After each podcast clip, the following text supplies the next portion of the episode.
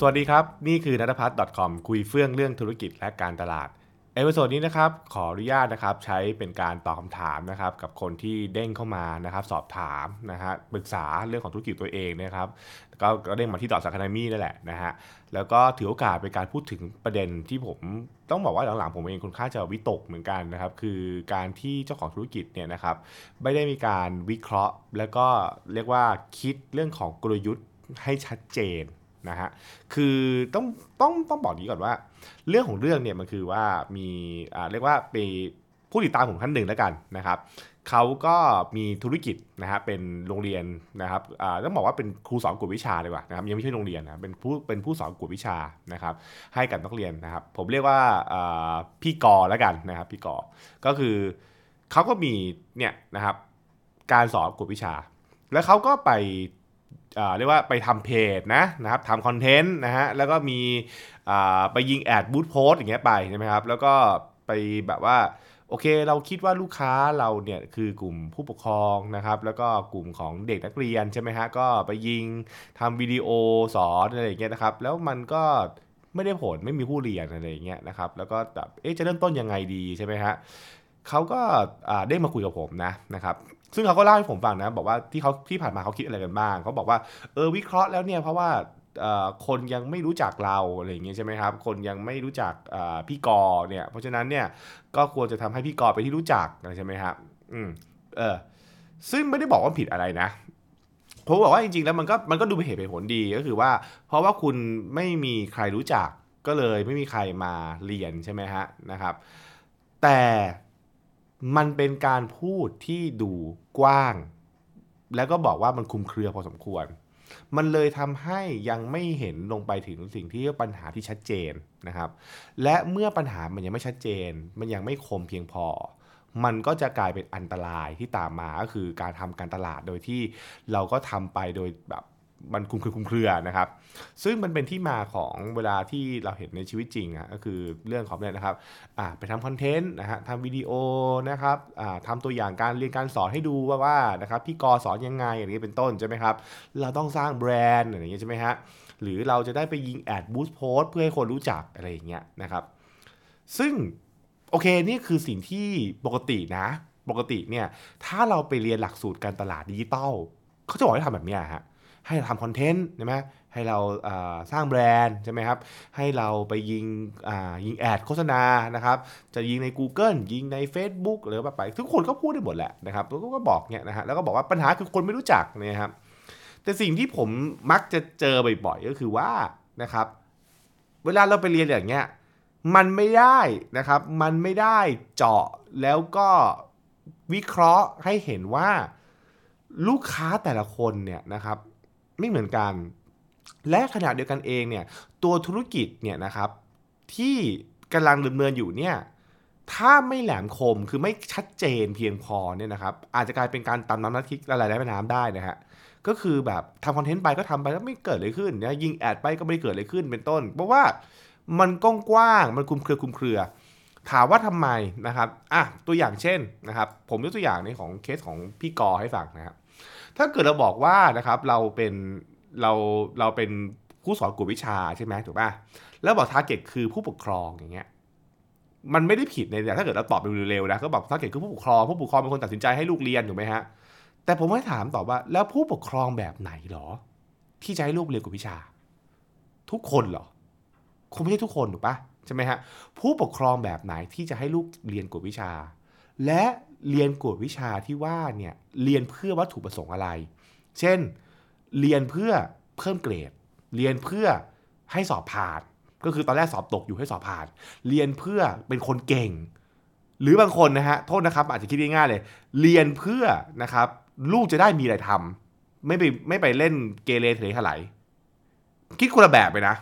ใช่ไหมฮะซึ่งอันนั้นน่ะมันก็จะย้อนกลับมาว่า แล้วเราเข้าใจหรือเปล่าว่า ตัวพี่กอเนี่ยเป็นครูที่เหมาะกับการสอนแบบไหน ซึ่งอันเนี้ยมันเป็นเหมือนการตีกลยุทธ์ให้แตกนะครับว่าหนึ่งเลยคือ ลูกค้าเราคือใคร ลูกค้าเราคือใครจริงๆใช่ไหมฮะซึ่งถามว่าลูกค้าเราคือใครนั้น มันจะตอบได้เมื่อเราเข้าใจว่าแล้วธุรกิจเราเนี่ยหรือสินค้าของเราหรือบริการของเราเนี่ยจุดขายมันคืออะไร มันมีจุดขายสำคัญคืออะไร จุดที่ต่างจากคู่แข่งคืออะไร เพราะฉะนั้นเราจะเหมาะกับใครเป็นต้น ซึ่งสำหรับผมนี่คือสิ่งที่เจ้าของธุรกิจจำนวนมาก มักมองข้ามแล้วก็พูดคุมคุมเครือไป แล้วก็ใช้วิธีหวานว่าบอกเออลูกค้าคือทุกคนใช่ไหมฮะ มันไม่ใช่ทุกคนน่ะ มันคือใครบางคนน่ะ ผมพูดอย่างนี้ตลอดเวลาใครใครดูคลิปผม ผมจะพูดเสมอว่า มันไม่ใช่ทุกคน มันคือใครบางคน เพราะฉะนั้นคือเคลียร์ก่อน เฮ้ย ใครล่ะ เหมือนถ้าเกิดผมถามว่าคนมาเรียน Dots Academy ผมถามว่าแน่นอน เจ้าของธุรกิจทุกคนก็มาเรียนได้แหละ แต่ผมไม่ได้คิดว่าเจ้าของธุรกิจทุกคนอยากเรียนกับผมนะ ต้องเป็นเจ้าของธุรกิจบางคนน่ะซึ่งมีเงื่อนไขบางอย่าง ซึ่งเพราะว่าตัวผมวิธีการสอนของผม และเนื้อหาที่ผมทำมันเหมาะกับลูกค้าบางคน มันเหมาะกับเจ้าของธุรกิจบางคน มันเหมาะกับผู้บริหารหรือนักการตลาดบางประเภท คือผมไม่ได้บอกว่าลูกค้าผมคือทุกคนคือเจ้าของธุรกิจไม่ใช่นะครับ มันคือมันคือใครบางคนนั่นเอง และเราก็ต้องมีความชัดเจนตรงนั้น เพื่อเราจะสามารถนะฮะเรียกว่าอ่าเรียกว่านำเสนอได้ถูกต้องสองนำเสนอไปแล้วมันโดนใจ มันโดนใจกับตัวลูกค้าเนี่ยนะครับเออเพราะฉะนั้นเนี่ยเออนี่คือสิ่งที่สิ่งที่เราพูดเสมอว่าเวลาทำกลยุทธ์เนี่ยมันต้องมีความชัดเจนตรงนี้มากนะครับ ไม่ใช่เราอยู่จะรีบกระโดดไปว่าเออจะไปยิงแอดผมถามแล้วยิงแอดหาใครล่ะ ใช่ไหมฮะ ถ้าเราไม่ชัดมันก็ยิงหวานๆไปเรื่อยๆ มันก็เหมือนตำน้ำพริกละแม่น้ำนะฮะ ถ้าเกิดว่าเรายังไม่รู้จุดขายคืออะไร ต่อให้เข้าถึงลูกค้า เราก็นำเสนอสิ่งที่มันไม่ได้มีความแตกต่าง และมันอาจจะไม่ได้เป็นจุดขายที่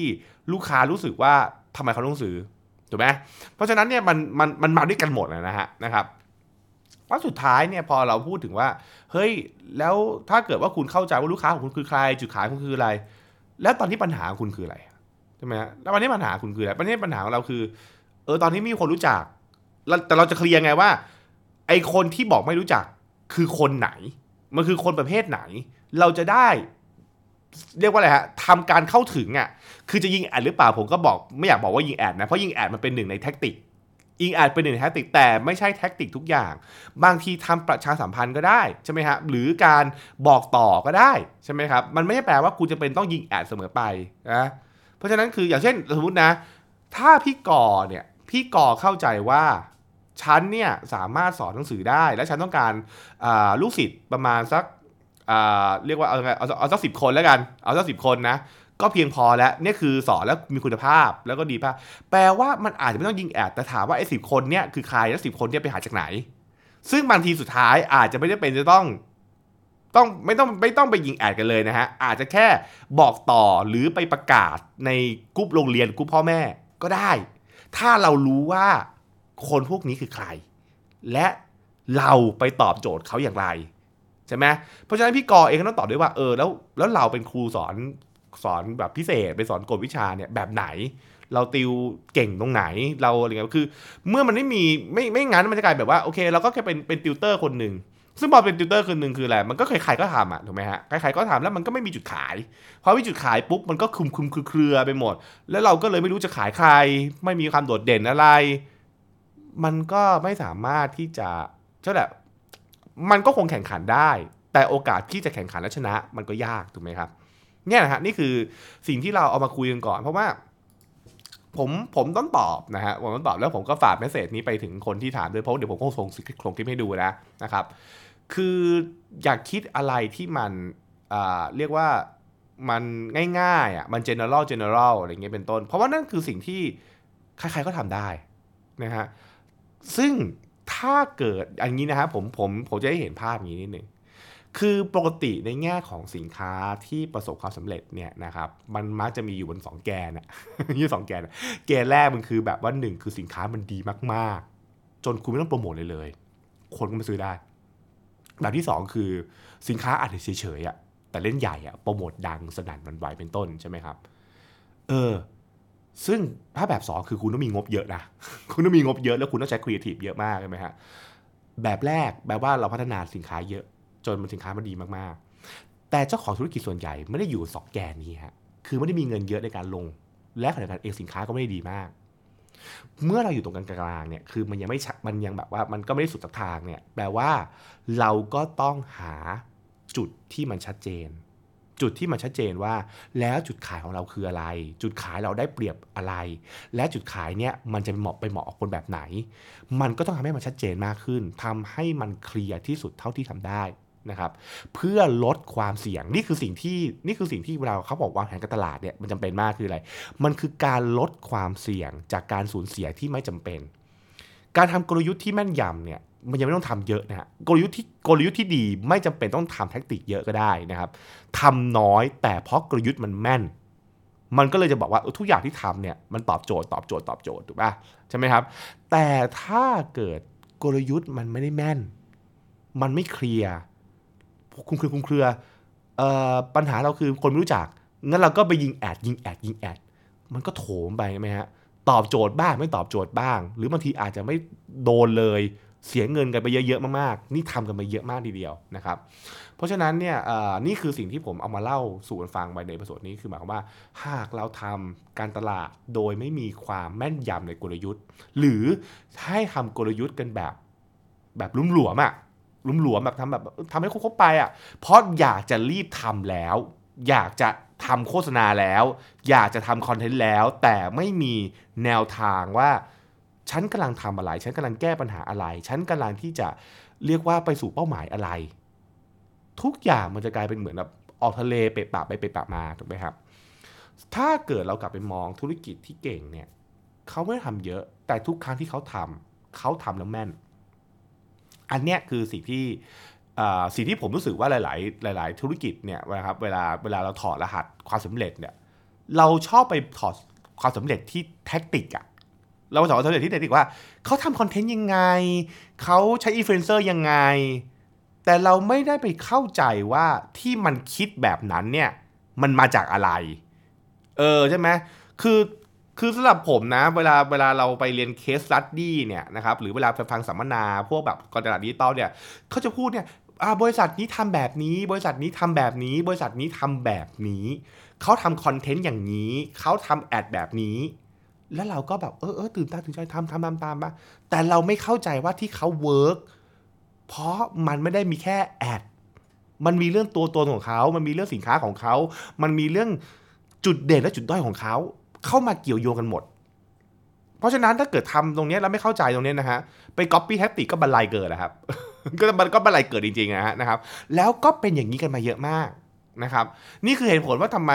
ทำไมเวลาผมทำคลาส marketing strategy อะผมถึงใช้เวลาเยอะมากนะครับสมัยก่อนผมสอน 2 วันตอนนี้ผมสอน 6 วันแล้ว เพราะว่าผมรู้สึกว่ามันต้องเจาะมันต้องมันต้องลงไปมันต้องลงไปลงไปลงไปบี้กันนะฮะเพื่อแบบว่าเฮ้ยแล้วจริง ๆ แล้วปัญหาเราอยู่ตรงไหนนะครับ เราเห็นจุดขายของเราแม่นยำหรือยัง เรารู้หรือยังว่าลูกค้าของเราคือใคร เอาแบบชัดๆจริงๆอะนะครับทำตรงนี้ให้แม่นเสร็จก่อนนะครับ แล้วเราค่อยไปเรียกว่าไปแบบไปแบบเออเฮ้ยไปทำงานอะไปยิงแอดทำคอนเทนต์แล้วก็ว่าไปนะครับทุกคนผมว่ามันมันทุกอย่างมันเริ่มต้นจากการเคลียร์ให้ชัดนะฮะนะครับนี่คือเหตุผลว่าทำไมเราควรโฟกัสกลยุทธ์มากถ้าเกิดว่าคุณไปคุยกับคนทำกระดาษจริงๆอะเขาจะพูดเสมอเลยว่าอย่าเริ่มที่แท็กติก เริ่มที่กลยุทธ์นะฮะก็เริ่มกลยุทธ์ที่แม่นยำนะฮะกลยุทธ์ไม่ใช่ Facebook กลยุทธ์ไม่ใช่อินสตาแกรมกลยุทธ์ไม่ใช่คอนเทนต์ไม่ใช่เลย อันนั้นเรียกว่าแท็กติก อันนั้นก็เรียกว่ามันคืองานที่ทำกลยุทธ์คือแบบเฮ้ยแนวทางในการแก้ปัญหาของคุณคืออะไรนะฮะพวกเนี้ยขอให้คิดแล้วกันนะครับ ผมเอามาตอบสั้นๆนะครับ แต่ก็แอบยาวนิดนึงนะนะครับ แต่พี่กอนะครับถ้าเกิดว่าดูคลิปนี้แล้วนะครับ ก็ เด้งมาคุยกันต่อได้นะครับ ผมก็ยินดีแลกเปลี่ยนนะนะครับ แต่ผมอยากให้คุณได้ฟังที่ผมเล่าในคลิปนี้แล้วลองไปคิดต่อดีๆนะครับ ส่วนท่านอื่นนะครับ ถ้าเกิดว่าคุณฟังแล้วคุณคิดตาม แล้วคุณรู้สึกว่ามันมีอะไรที่มันแบบว่าเออสงสัยก็เด้งมาคุยได้เหมือนกัน ผมก็พยายามจะทำคลิปตอบทุกคนนั่นแหละนะครับ เพราะผมคิดว่ามันเป็นประโยชน์กับผู้ประกอบการทุกท่านนะฮะโอเคนะครับ นั่นคือสิ่งที่เราคุยกันใน episode นี้นะครับ แล้วติดตามการใน episode หน้านะฮะว่าผมจะหยิบเรื่องไหนมาคุยหรือมาตอบกันอีกนะครับสำหรับวันนี้ สวัสดีครับ Thank you.